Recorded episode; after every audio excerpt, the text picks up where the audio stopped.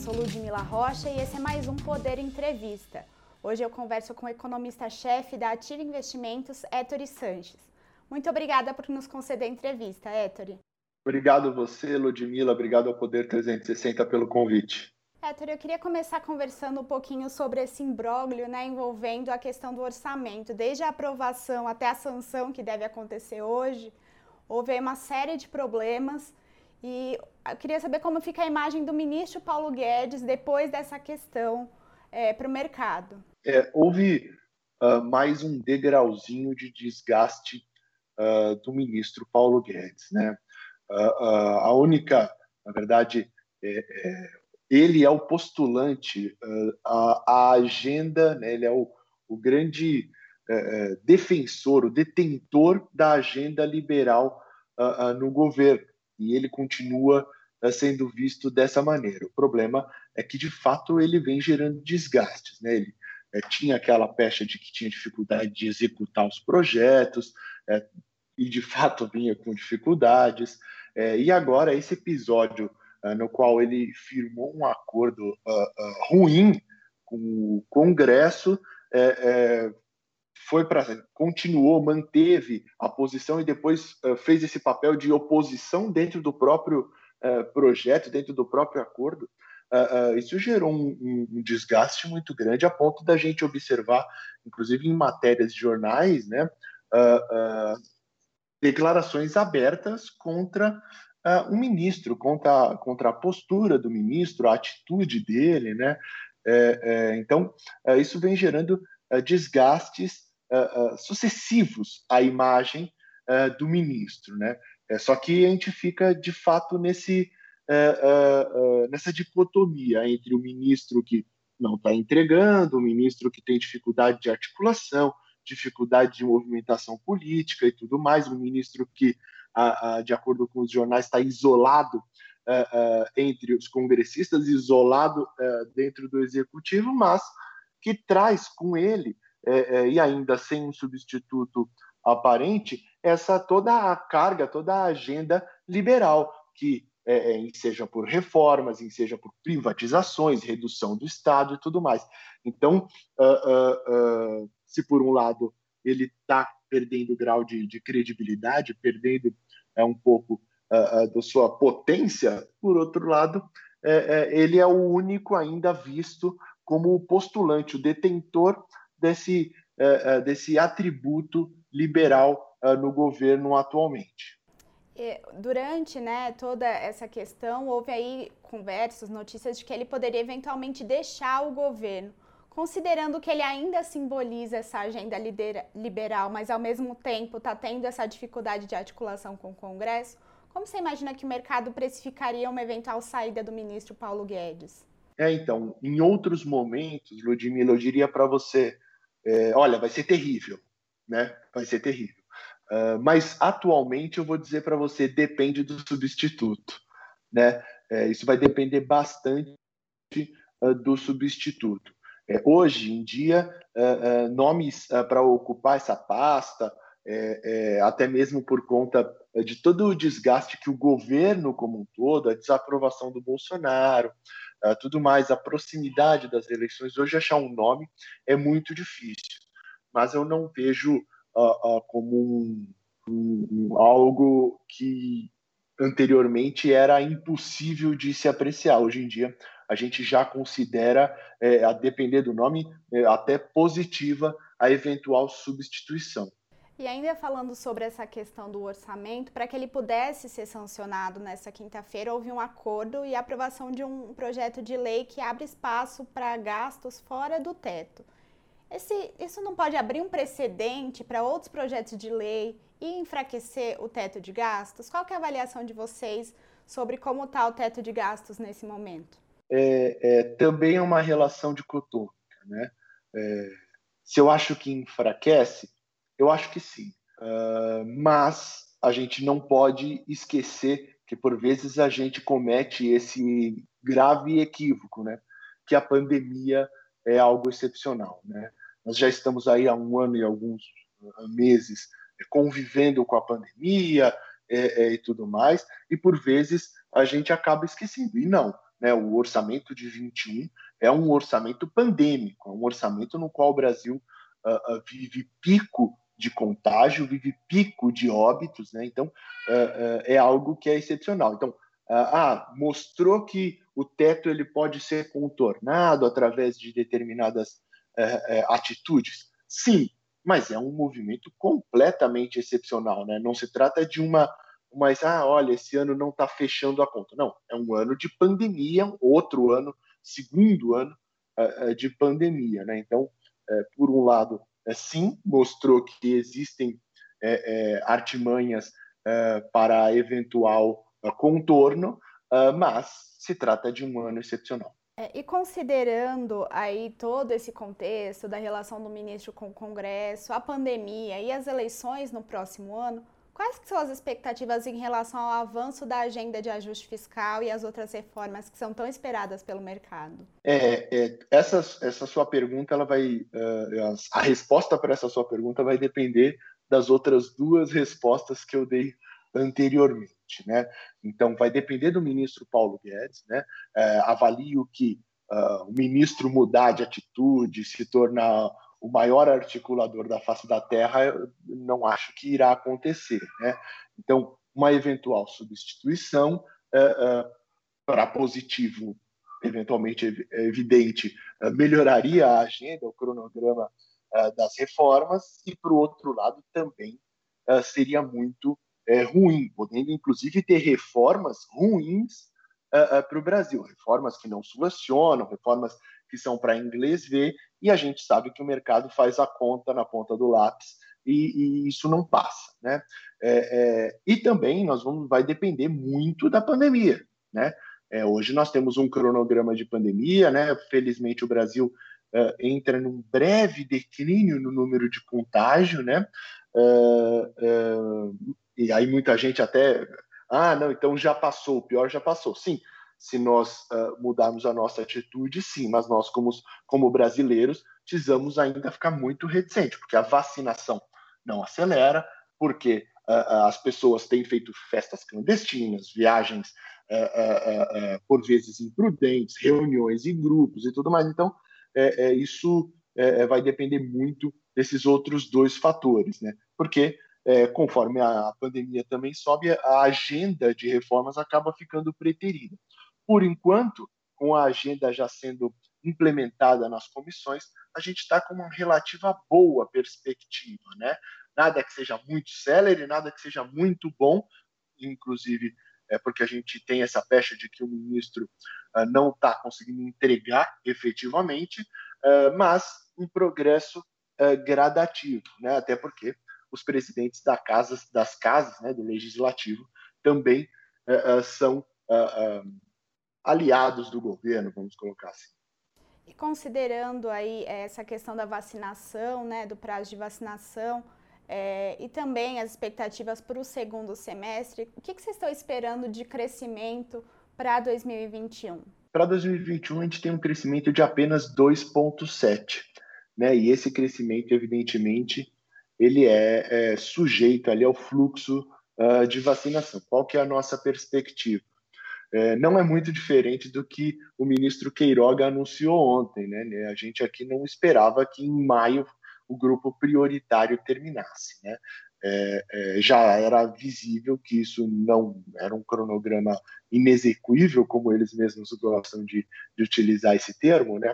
Uh, mas nós temos perspectivas de que a, a grande parte da população, ou então pelo 100% da população vacinável, né? O que, que seria isso? Que exclui as criancinhas, exclui é, criancinhas algum outro, alguns outros grupos prioritários e pessoas que também não querem tomar vacina, 100% dos vacináveis, eu acho que ainda esse ano, é a primeira dose pelo menos, é execuível. Né? Isso torna o segundo semestre muito melhor. Então, o primeiro semestre eu já não consigo enxergar é, grandes avanços, né? eu tenho uma contração de 0,2 uh, no PIB do primeiro trimestre e um, um, sem avanço para o segundo trimestre, então menos 0,2, 0, com avanços gradativos apenas uh, no, no, terceiro e no quarto trimestre, quarto trimestre já é, é, buscando sua plenitude, aproveitando o verão e as festividades de final de ano é, tendo um, um mini boom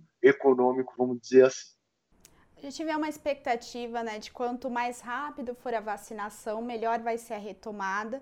Mas ao mesmo tempo, a gente vai ter aí uma volta de pessoas que hoje não estão procurando emprego para essa busca, né? Pessoas que vão deixar de receber o auxílio emergencial e pessoas que hoje, por algum receio de ser contaminado, estão adiando esse momento. Como que essa, esse aumento pela busca de emprego pode impactar essa expectativa de retomada, seja no segundo semestre, seja aí no primeiro semestre de 2022? É, a gente avalia que esse é um efeito meramente estatístico, porque o desemprego ele já existe de fato, né? A única coisa que a gente vai ver é um incremento da força de trabalho e aí se refletindo numa taxa de desemprego maior. O meu cenário é em linha com essa perspectiva que você trouxe, Ludmila, porque, é, é, de fato, as pessoas vão voltar a procurar um emprego. A hora que a, a força de trabalho, trabalho se ampliar e as vagas disponíveis não acompanharem tal ritmo, a gente vai ver a taxa de desemprego avançando para 15, 16% é, ainda esse ano. Mas não vai ser um avanço efetivo, vai ser uma revelação, né? Hoje a gente consegue observar muito bem o mercado de trabalho, ou pelo menos relativamente bem o mercado de trabalho, olhando para a subutilização da mão de obra, que está na casa dos 30%. Né? Então, está muito elevado. Muita gente desalentada não é desalentada, é, muita gente está tendo uma subutilização de fato, né? É, trabalhando menos horas do que é, gostaria, e isso tudo se reflete, acaba se refletindo na massa como um todo a perspectiva é que, de fato, isso deve se revelar estatisticamente ao longo de 2021. Tá certo. Eu queria falar agora um pouquinho de política monetária. É, o Banco Central já sinalizou que pretende, na próxima reunião, fazer um ajuste de 0,75 ponto percentual na Selic, mas a gente vê algumas instituições apostando no aumento ainda maior por conta das expectativas de inflação. Qual que é a expectativa de vocês em relação à próxima reunião e a Selic até o final do ano? A próxima reunião a gente manteve o call em linha com o que o Banco Central sinalizou, de 75 pontos de avanço, né? Uh, em entrevistas abertas, uh, vários diretores uh, do Banco Central, inclusive o Roberto Campos, falou a respeito do porquê começar com uma aceleração maior do que a esperada. Era porque a reunião anterior ainda tinha o horizonte é, em 2020 também, né? Em 2021 também, e agora, a partir dessa reunião, passa apenas para 2022. Então, dado o pace de 75, né, é, nós avaliamos que ele vai repetir, e isso uma vez que você não precisa mais de tanta celeridade, você precisa, evidentemente, mostrar austeridade contra a inflação, é, é, cumprindo o seu mandato. Né? O Banco Central, que tem credibilidade, ele tem que é, é cumprir o seu mandato, se mostrar austero, se mostrar contra a inflação.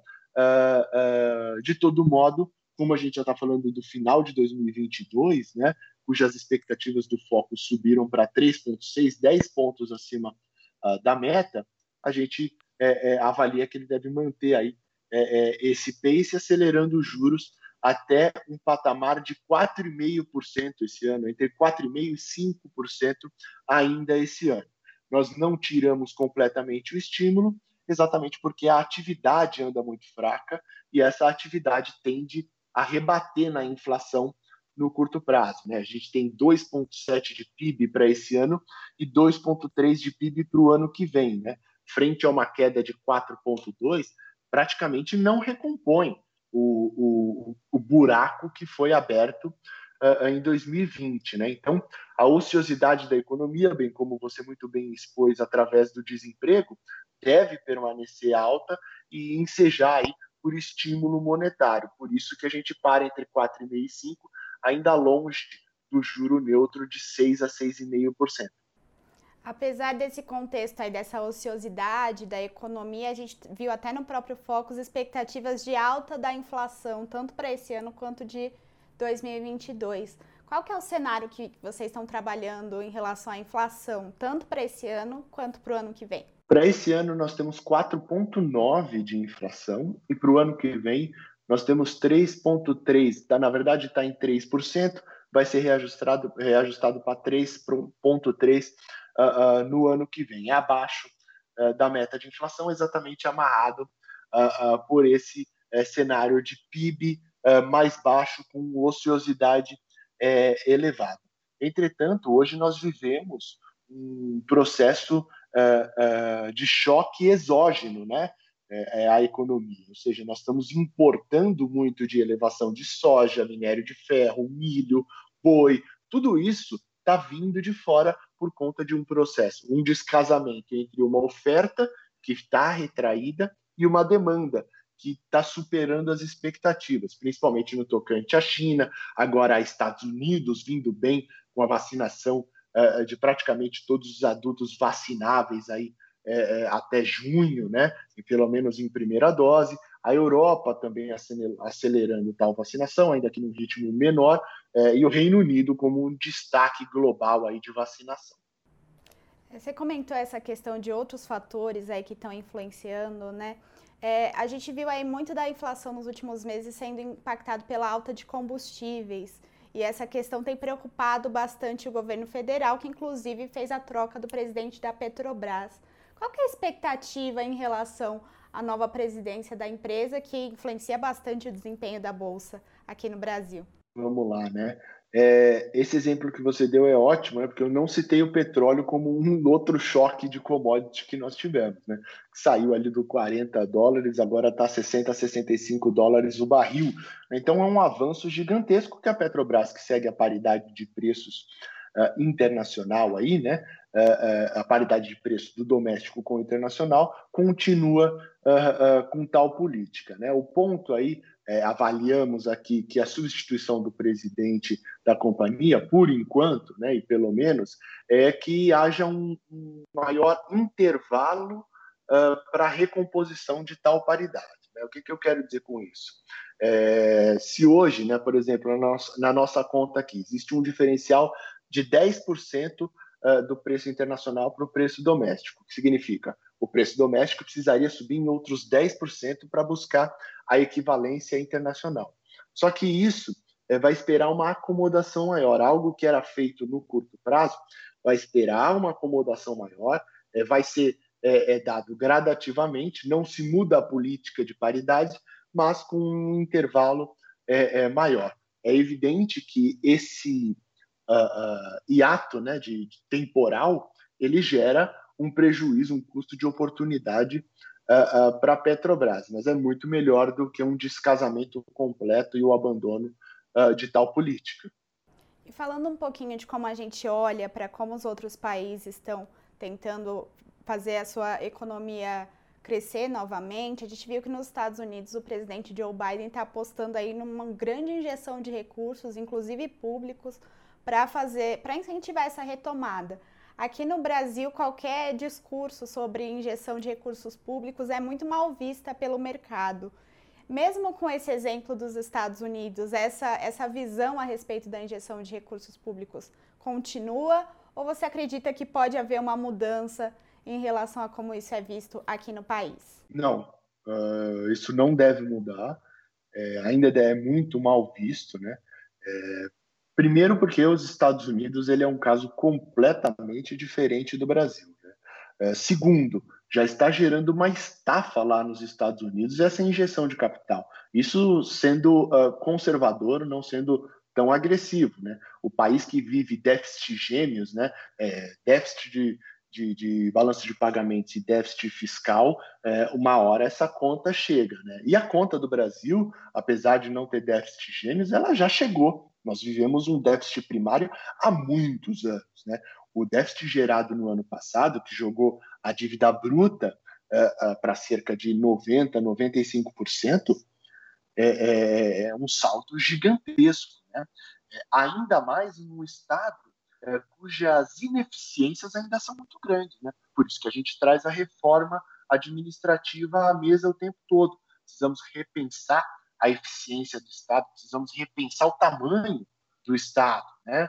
Então, uh, tudo isso faz parte de um, de um grande arcabouço. Né? Então, essa injeção, o Brasil né, é, injetando capital, a política do injetar capital para gerar mais receita, não vai gerar déficit, né? o, o moto contínuo que muitas pessoas defendem, muitos políticos defendem, isso é, é inexequível, não, não, não existe. é, nesse momento e é insustentável uh, no longo prazo. O Brasil, a conta do Brasil já chegou uh, e nós, infelizmente, não temos mais a, a mão do Estado pesada. Né? Uma coisa é a gente terminar a obra, terminar uma, uma rodovia, entregar é, é, a transposição que está parada, porque gera mais custo de você interromper do que você terminar. Né? Então são coisas distintas. Né? É, é, são coisas pequenas e pontuais frente a um orçamento trilionário que o Brasil tem. Então, repensar o tamanho do Estado, trazer reformas, repensar a eficiência, melhorar a, a, aplicação de tributos, aí vem a reforma tributária. Né? Então, esse mantra que o mercado fica, né? o, o, o caminho do governo, ele é difícil, mas pelo menos é nítido. Né? Então, é, é uma coisa assim, é, é, olha, vai ser um caminho tortuoso, vai ser sob montanha, vai ter muito matagal, vai ter bicho atacando. Legal, mas é reto e é ali, ó. Vai lá, faça as reformas, faça a reforma tributária, faça a reforma administrativa, é, é, aumente a mobilidade de capital do país, né? Faça uma abertura de capital, é, é, traga eficiência para cá, traga tecnologia, incentive investimentos. Né? Então, ó, é, é, um mantra, né? A Ludmilla está cansada de ouvir isso de economista, né? É a mesma coisa sempre, porque é, nós estamos de fato vivendo um gargalo. Né? A emissão de dívida que está sendo feita atualmente, né, gigantesca, tá, vai botar a nossa dívida uh, em 6 trilhões de reais com um PIB de 7. Né? Ah, mas vamos comparar com o Japão, que tem 200% da dívida. Não dá para comparar, é completamente outra eficiência, é completamente outra capacidade de pagamento, é completamente outro PIB per capita. Gente, é, é, são outras, uh, uh, outros comparativos que nós temos que fazer. Vamos comparar o Brasil com a Rússia, vamos comparar o Brasil com o México, com o Chile, uma Colômbia eventualmente, né? o Chile ainda eventualmente também, por conta da, da dimensão, mas México e Rússia, nossos pares é, é, também gigantescos, né? É, a gente tem que ir nesses parâmetros e melhorar, né? A gente não fala mais de investment grade, né? Tá, é um sonho tão longe para o Brasil hoje em dia que ninguém mais, nenhum economista mais traz isso para a mesa. Mas é, é, o, é, o, é o objetivo principal, a gente se tornar um país que é, é investível por grandes fundos, por outros países desenvolvidos, né? Tá certo. Muito obrigada pela entrevista, Ettore. Imagina, Ludmila. Obrigado você aí pelo convite. Obrigado, obrigado ao Poder 360 também. E obrigada a você que nos acompanhou até o fim dessa entrevista. Se inscreva no nosso canal, ative as notificações e até a próxima.